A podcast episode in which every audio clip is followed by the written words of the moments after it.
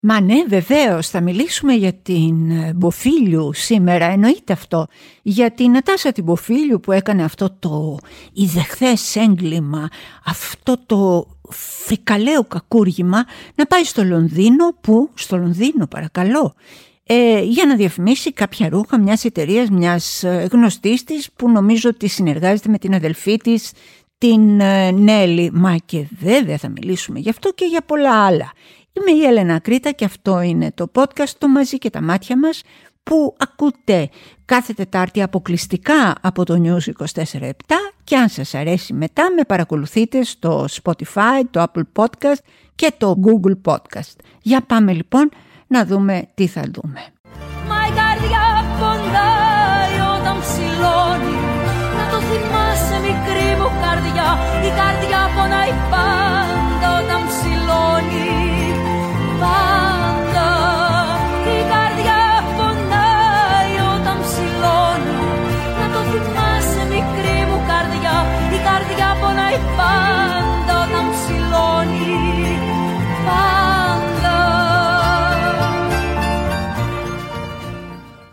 Καταλάβει που ζούμε.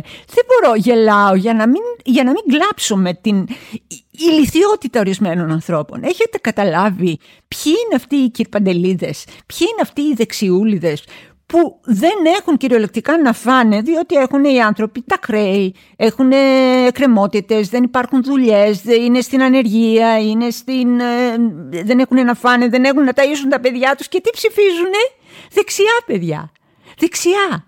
Αντί λοιπόν να τους ενοχλεί ότι ο άνθρωπος, ο πραγματικά που είναι πένις τέλος πάντων και δεν έχει χρήματα, ψηφίζει δεξιά, γιατί αλήθεια, γιατί, πείτε μου έναν καλό λόγο για να το καταλάβω κι εγώ δηλαδή. Όχι, τους ενοχλεί αυτός που ψηφίζει αριστερά και πάει λέει στο Λονδίνο και έχει χρήματα. Ξέρετε γιατί έχει υποφίλιο χρήματα; Μήπως γιατί τα πήρε από το Χριστοφοράκο της Siemens; Μπορεί. Μήπως γιατί ήταν συνεργάτης του Ανδρέα του Πάτσι που είχε την εισπρακτική εταιρεία και έδινε τον κοσμάκι. Μπορεί. Μήπως γιατί είχε τα διευκρίνηστα ποσά του Άδωνη Γεωργιάδη; Μπορεί. Μήπως γιατί είχε όλα αυτά τα χρέη εκατοντάδων χιλιάδων του Μητσοτάκη με τα 33 κίνητα και το σπίτι του Βολτέρου της κυρίας Μαρέβας; Μπορεί. Μπορεί, μπορεί, δεν αποκλείεται. Και εγώ νομίζω ο Ιμποφίλιου για να πάει Λονδίνο έχει κάνει κάποια βρωμιά. Έχει κάνει κάποια λαμογιά. Αντί λοιπόν να μας ενοχλούν και να μας πονάνε και να μας οργίζουν πάνω απ' όλα οι άνθρωποι που πραγματικά με δημόσιο ε, χρήμα και ε, λαδώματα και κάτω από το τραπέζι συναλλαγές σκοτεινές, ζωφερές και μαύρες. Αντί να μας ενοχλούν αυτοί οι τύποι, μας ενοχλεί η Μποφίλιου που πήγε στο Λονδίνο με τα λεφτά της. Μας ενοχλεί η Ακρίτα που πήγε στο Λονδίνο με τα λεφτά της. Με τα λεφτά που δούλεψε 42 χρόνια, φέτος βγήκα πια και στη σύνταξη, 42 χρόνια συντάξιμα. Και ναι, και στο Λονδίνο θα πάω και ό,τι θέλω θα κάνω και εγώ και η Μποφίλιου και όποιος γουστάρει. Μπράβο λοιπόν στην Μποφίλιου που είναι οικονομικά ανεξάρτητη και ψηφίσει αριστερά. Τέτοιους ανθρώπους τους χρειαζόμαστε. Τι να κάνουμε τώρα; Έλα φάτε και ένα μπέλα τσάο, μερικοί που με ακούτε και θέλετε να μου τραβήξετε μια μπουνιά. Έλα ένα ωραίο μπέλα τσάο. mi sono alzato, oh bella ciao, bella ciao, bella ciao, ciao, ciao. Stamattina mi sono alzato e ho trovato l'invaso, oh partigiano, portami via. Oh bella ciao, bella ciao, bella ciao, ciao, ciao, partigiano, portami via, che mi sento di morire. Να μιλήσουμε για την αριστερά λοιπόν και να μιλήσουμε για τον κομμουνισμό. Ξέρετε, όταν ο Λένιν, ο μεγάλος αυτός θεωρητικός και επαναστάτης του κομμουνισμού, ο Λένιν, ταξίδευε με τρένο τότε, ταξίδευε πάντα πρώτη θέση. Και του λέγανε, μα γιατί αν και είσαι κομμουνιστής ταξιδεύεις πρώτη θέση; Και είπε, οι αγώνες μας, οι αγώνες μας είναι για να ταξιδεύουν όλοι πρώτη θέση. Οι αγώνες μας είναι για να καταργηθεί η δεύτερη και η τρίτη θέση. Καταλάβατε τι είπε ο μεγάλος; Το ξέρατε ότι ο Έγγελς, ο θεωρητικός που μαζί τέλος πάντων γράψανε και με τον ε, Μάρξ το, το μανιφέστο του Κομμουνιστικού Κόμματος, ήταν γόνος μεγαλοβιομηχάνου υφαντουργίας. Αυτοί ήταν αυτοί οι άνθρωποι. Και ξέρετε τι είχε πει ο μεγάλος Λένιν που ταξίδευε πρώτη θέση; Το χορτασμένο να μην τον φοβάσαι, το γιο της πλήστρας να φοβάσαι. Πόσο αληθινό, πόσο προφητικό. Ο γιος της πλήστρας, αυτός είναι ο χειρότερος, όχι πάντα, γιατί ο γιος της πλήστρας που είναι ένας άνθρωπος με ανοιχτό μυαλό, και με καθαρή καρδιά και καταλαβαίνει και ψηφίζει εκεί που αισθάνεται ο ίδιος ότι η συνείδησή του του επιβάλλει να ψηφίσει. Αυτός είναι μια χαρά άνθρωπος. Ο γιος της πλήστρας, το χορτασμένο μην τον φοβάσαι. Ο Λένιν το είπε, όχι εγώ, όχι. Εγώ έχω το δίκιο μου και εσύ τον κόσμο όλο Νομίζεις θα βρεθούμε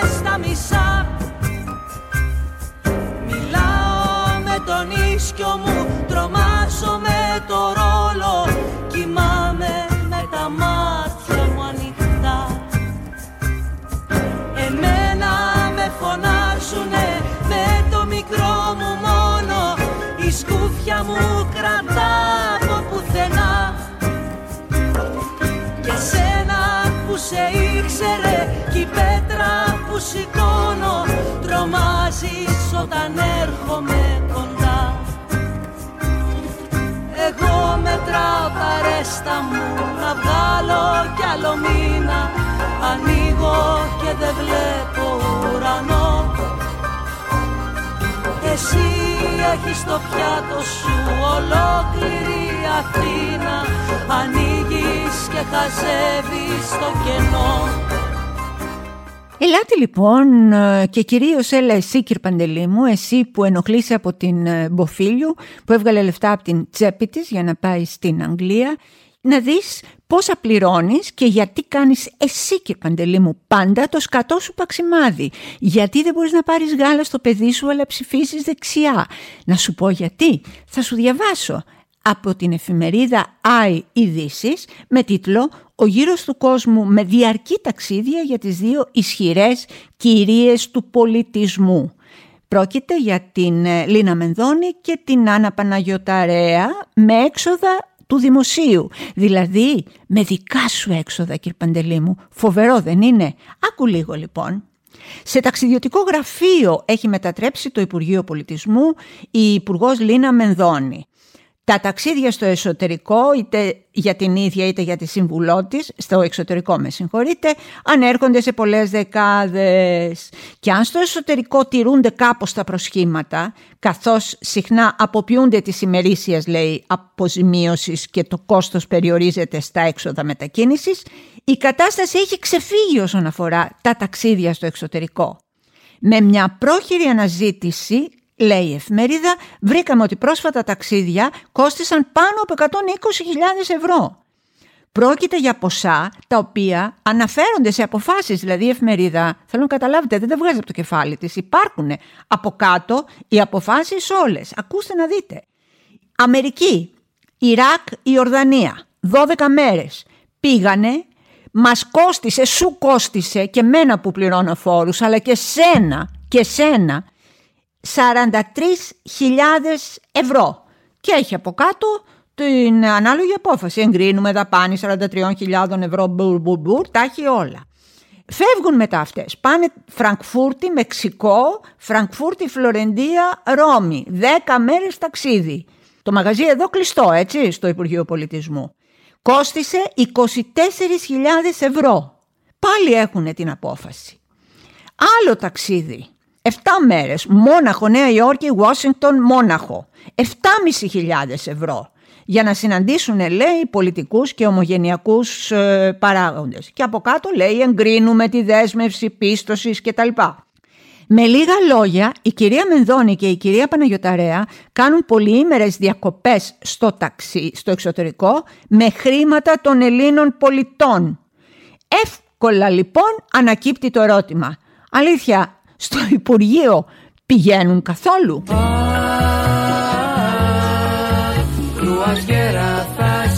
Πάω, γιατί σε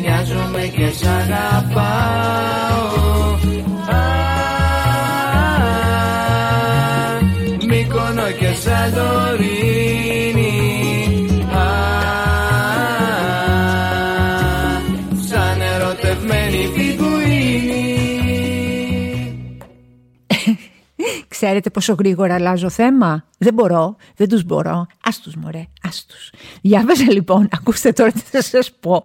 Γιατί τα αρχαιοελληνικά αγάλματα έχουν μικρά πέι, έχουν μικρά μόρια. Το ξέρετε εσείς, το είχατε παρατηρήσει; Η σημασία λέει του μεγέθους του πέου στα αγάλματα έχει περάσει από 40 κύματα από την αρχαιότητα και μετά. Ε, γράφει λοιπόν εδώ στο News 24-7 ότι οι αρχαίοι Έλληνες δεν είχαν κανέναν ενδιασμό με το γυμνό σώμα και υπήρχαν όπως γνωρίζουμε άλλωστε πληθώρα αγαλμάτων ανδρικών και γυναικείων χωρίς κανένα απολύτως ρούχο πάνω τους. Όλα τα σημεία του σώματος είναι ορατά με την παραμικρή λεπτομέρεια, συμπεριλαμβανομένων των ανδρικών γεννητικών οργάνων, τα οποία κατά γενική παραδοχή δείχνουν να είναι μικρότερα, λέει, από αυτά του σημερινού μέσου άνδρα. Μικρά πέι. Άκου να δεις. Μία σπουδαία φωτογράφος ε, δημιούργησε μία σειρά από ε, τέλος πάντων ε, μία έκθεση και απαθανάτησε τους όρχες των αρχαίων αγαλμάτων. Και λέει λοιπόν αυτή, προτιμούσαν τα μικρά και τεντωμένα γεννητικά όργανα σε αντίθεση με τα μεγάλα σεξουαλικά όργανα για να δείξουν τον ανδρικό αυτοέλεγχο σε θέματα σεξουαλικότητας. Ενώ σήμερα αντίθετα το εμπόριο, ο κινηματογράφος και η διαφήμιση το έχουν μετατρέψει όπως ξέρουμε σε ένα μαζικό εμπόρευμα και ε, προφανώς θεωρούν ότι όσο μεγαλύτερο είναι το μέγεθος του πέους τόσο καλύτερα. Λοιπόν, ακούστε να δείτε. Λέει η, ιστορική, η ιστορικός τέχνης Έλεν Όρεντσον ότι τα άτομα με μεγαλύτερα πέη θεωρούνταν ανόητα, άπλιστα και άσχημα. Ενώ ο Αριστοφάνης λέει ανέφερε ότι τα χαρακτηριστικά των ιδανικών αρσενικών είναι λαμπερό δέρμα, φαρδί ώμη, μικροσκοπική γλώσσα, δυνατή γλουτή και μικρό πέος. Αυτά λοιπόν περιπέους, ε, οπότε φροντίστε καλύτερα το λαμπερό σας δέρμα και αφήστε τα όλα τα άλλα στην άκρη, παιδιά, εντάξει.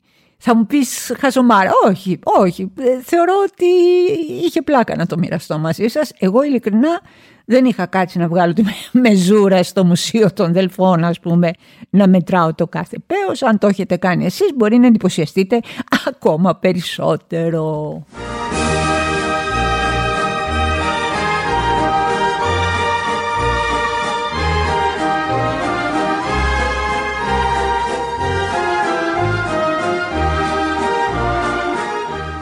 Καμιά φορά έχω την τάση να μοιράζομαι μαζί σας ιστορίες ε, παλιές που ίσως είναι, έχουν λίγη πλάκα, έχουν λίγη συγκίνηση, ένα χαμόγελο ή θέλω να σας διηγηθώ τώρα μια μικρή ασήμαντη ιστορία από τη δική μου γειτονιά όταν ε, μεγάλωνα εγώ και τα πράγματα ήταν ε, πολύ διαφορετικά και βεβαίως είχαμε και το γνωστό συνοικιακό, γιατί σαν συνοικία ήμασταν τότε, κομμωτήριο.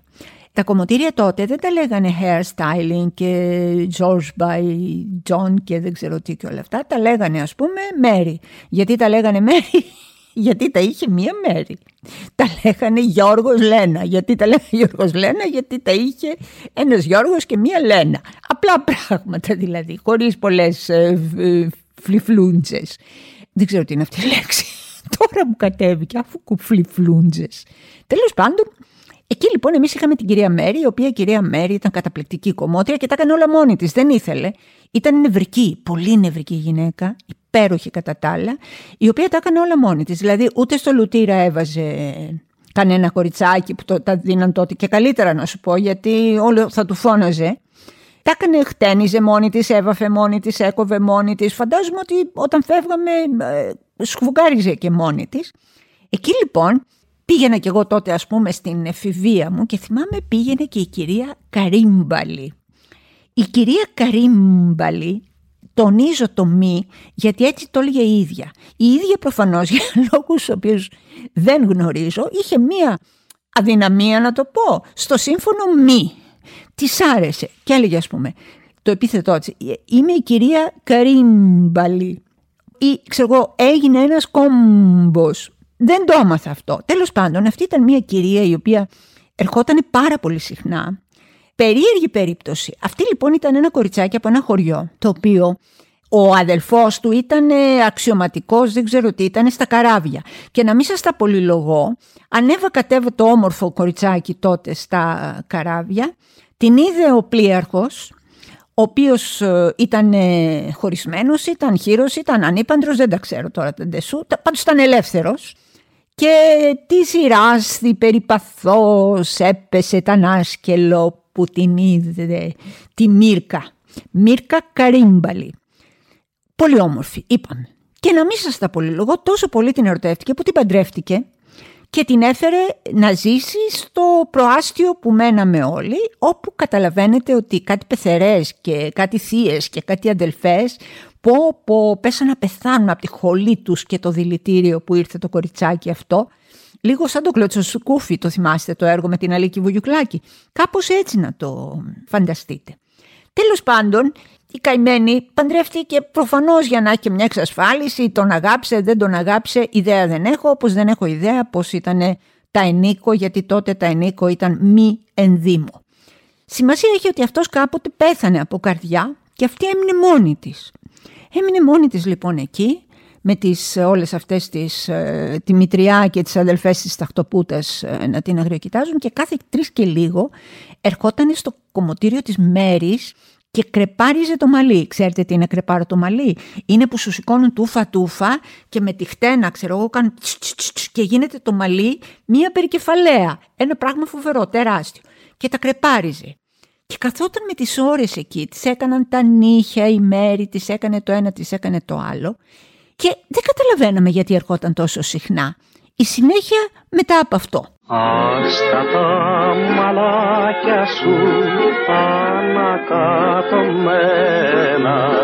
Άστα να ανεμίζουνε στην τρελή νοτιά Η κυρία Καρύμπαλη λοιπόν μετά από πολύ καιρό οι πελάτες εκεί τις σνομπάρανε. Τις σνομπάρανε γιατί ήταν φιλενάδες με τις ε, αδερφές εκείνες της ε, σταχτοπούτας και τις κακές μητρίες και τις πεθερές και τις σνομπάραν την καημένη.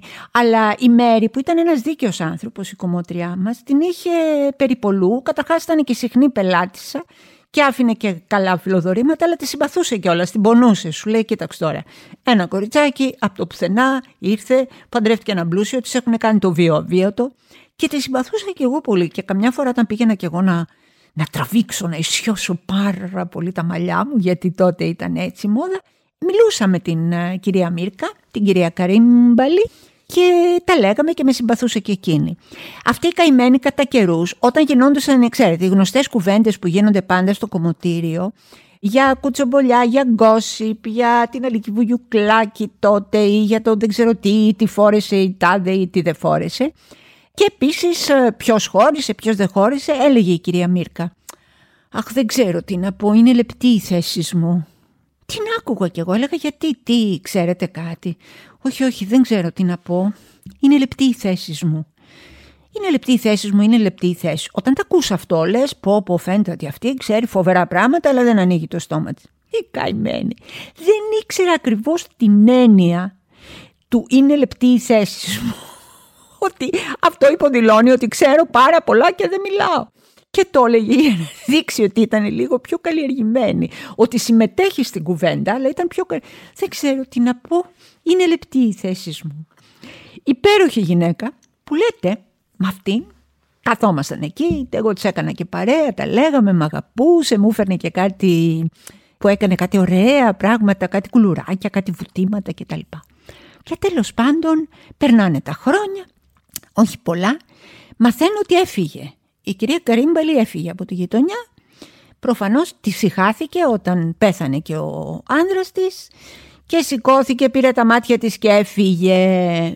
Και πήγε, μαθαίνω εκ των υστέρων, στην Πελοπόννησο. Μια μέρα, ντριν ντριν, χτυπάει το τηλέφωνο, μου λέει παιδί μου η κυρία, η κυρία Καρύμπαλη, αυτή έτσι το λέει, η κυρία Καρύμπαλη, κυρία Καρύμπαλη είμαι. Λέω και Μυρία Μύρκα εσείς, τι γίνατε τόσο χρόνια ξέρω εγώ και τα... Αχ λέει, μα δεν μπορείς να φανταστείς, έχω φύγει, είμαι στην Πελοπόννησα και όταν σε φέρει ο δρόμος, μα είμαι, είσαι ευτυχισμένη, λέω, πολύ ευτυχισμένη, έχω υιοθετήσει και ένα αγοράκι μου λέει.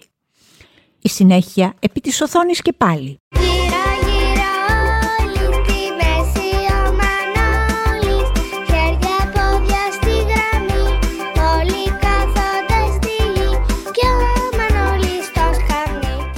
Έτσι που λέτε και μου λέει έχω υιοθετήσει λέει ένα αγοράκι μα ένα καλό παιδί. Αχ μπράβο λέω κάνατε κι εσείς ένα ψυχικό έτσι μιλάγαμε τότε. Κυρία Μίρκα μου μπράβο πότε θα έρθεις παιδί μου λέει να έρθεις να έρθεις να έρθεις πότε θα σε φέρει ο δρόμος σου να γνωρίσεις και το αγοράκι μου. Τέλος πάντων περνάει ένας καιρός και πραγματικά κάπου πηγαίναμε προς τα εκεί λέμε με τη μητέρα μου Λέμε, δεν πάμε να δούμε την κυρία Μίρκα, να γνωρίσουμε και το αγοράκι.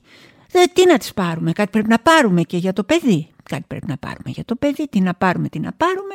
Ε, λέμε να πάρουμε, λέει η μαμά, ένα επιτραπέζιο, το φιδάκι. Να πάρουμε το φιδάκι τότε, τέτοια δώρα πηγαίνανε στα παιδάκια. Πάμε εκεί, φτάνουμε με το αυτοκίνητο, ανοίγει η κυρία Μύρκα μια αγκαλιά τεράστια, αχ κυρία Σίλβα, μελενάκι μου, το ένα, τ' άλλο και τα λοιπά και τα λοιπά και τα λοιπά μας καλοδέχετε, περάστε, κάντε ράνε, εμείς είμαστε με το φιδάκι το επιτραπέζιο στο χέρι, μπαίνουμε, λέω να γνωρίσουμε και το αγοράκι σας. Ναι, ναι, τώρα έρχεται, Νικολάκη, Νικολάκη. Και ανοίγει η πόρτα, παιδιά. Και μπαίνει ο Νικολάκης, ο οποίος Νικολάκης είναι γύρω στα 25. Ένας νταβραντισμένος κούκλος με κάτι πλάτες καταπληκτικές. Ωραίος άντρας, ομορφάντρας. Ολοκλήρος. Ο οποίος ήταν ο Νικολάκης. Και του λέω εγώ σαν την ηλίθεια. Γεια σας, τι κάνετε; Αυτό το φιδάκι είναι για σας. Και μου λέει ο Νικολάκης, αχ ευχαριστώ πάρα πολύ, δεν ήταν ανάγκη.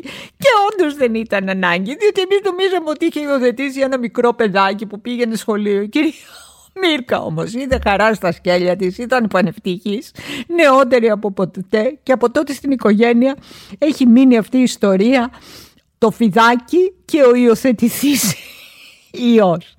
Μικρές ιστορίες από τα νιάτα μου και από τις παλιές μου γειτονιές. Θα ήθελα πάρα πολύ αν σας αρέσουν να μου το πείτε και θα σας πω κι άλλες. Έχω πολλά στο σεντούκι των αναμνήσεών μου. Μένω σε κάποια γειτονιά, φτωχική γειτονιά που έχει σπίτια χαμηλά. Όλοι οι άνθρωποι εκεί έχουν πάντα γιορτή και μοιράζουνε φιλιά. Μπρος απ' τις άσπρες τις αυρές, οι γριές και οι νιές για τον τα μιλούν. Κι όλοι σ' αυτή τη γειτονιά, τη μικρή γειτονιά, μέρα νύχτα τραγουδούν. Σήμερα σκόπιμα Πρέπει να σας πω ότι το έριξα λίγο στην ε, τρελή. Με προβλημάτισε πάρα πολύ αν θα θίξω ή όχι την ιστορία με το 16χρονο ε, Ρωμά που πυροβολήθηκε στο κεφάλι από έναν αστυνομικό γιατί έκλεψε 20 ε, ευρώ. Ε, ήξερα ότι πολλοί θα μου πούνε θα σε άρεσε σένα να μπουν και να σε κλέψουν; Όχι, δεν θα μου άρεσε να μπουν και να με κλέψουν. Γι' αυτό έχουμε κλειδαριές, γι' αυτό έχουμε πόρτες ασφαλείας, γι' αυτό έχουμε φράκτες, γι' αυτό έχουμε σύρτες, γι' αυτό έχουμε συναγερμούς. Γιατί δεν θέλουμε να μας κλέβουν και πολύ σωστά. Όταν λοιπόν κάποιος μας κλέψει και τον πιάσουμε, αυτό που θέλουμε είναι να πάει στη δικαιοσύνη, να ε, επιληφθεί εκείνη και να βάλει την ποινή που πρέπει να βάλει. Δεν θέλουμε να τον πυροβολήσουμε, δεν θέλουμε να τον κρεμάσουμε ανάποδα, δεν θέλουμε να τον σκοτώσουμε, δεν θέλουμε να κάνουμε τίποτα από όλα αυτά. Και δεν θέλουμε να τα κάνουν και οι αστυνομικοί μας. Δεν θα πω περισσότερα. Το μόνο που θα σας πω είναι το εξής, γιατί τώρα ήταν και η επέτειος του θανάτου του 15χρονου του Αλέξη Γρηγορόπουλου. Θα σας πω τι είπε πριν πολλά πολλά χρόνια ένας μεγάλος καλλιτέχνης, ένας δεξιός καλλιτέχνης και πόσο προφητικό ήταν τότε.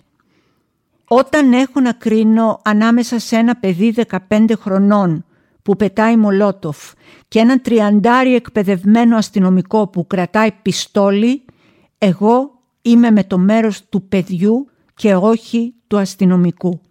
Μάνος Χατζηδάκης για τη δολοφονία του Μιχάλη Καλτεζά στα Εξάρχεια από τον αστυνομικό Αθανάσιο Μελίστα στις 17 Νοεμβρίου του 1985. Σαν παλιό σινεμά και σαν τη χάλιμα που μιλάει με τα παιδιά σου κρύβω την αλήθεια και αφήνω από τα στήθια μου να βγουν παραμύθια για εκείνους που αγαπούν. Αυτά λοιπόν και για σήμερα. Ε, μαζί την άλλη Τετάρτη αποκλειστικά και πάλι από το News 24-7 είμαι η Έλενα Κρήτα στο podcast το μαζί και τα μάτια μας. Αν αυτό που ακούσατε σήμερα ή κάθε Τετάρτη σας αρέσει μπορείτε να με ακολουθήσετε στο Spotify, στο Google Podcast και στο Apple podcast. Πολύ σας ευχαριστώ για την προσοχή σας, πολύ σας ευχαριστώ για την εξαιρετική παρέα που μου κρατάτε. Σας αγαπώ και σας σέβομαι βαθύτατα.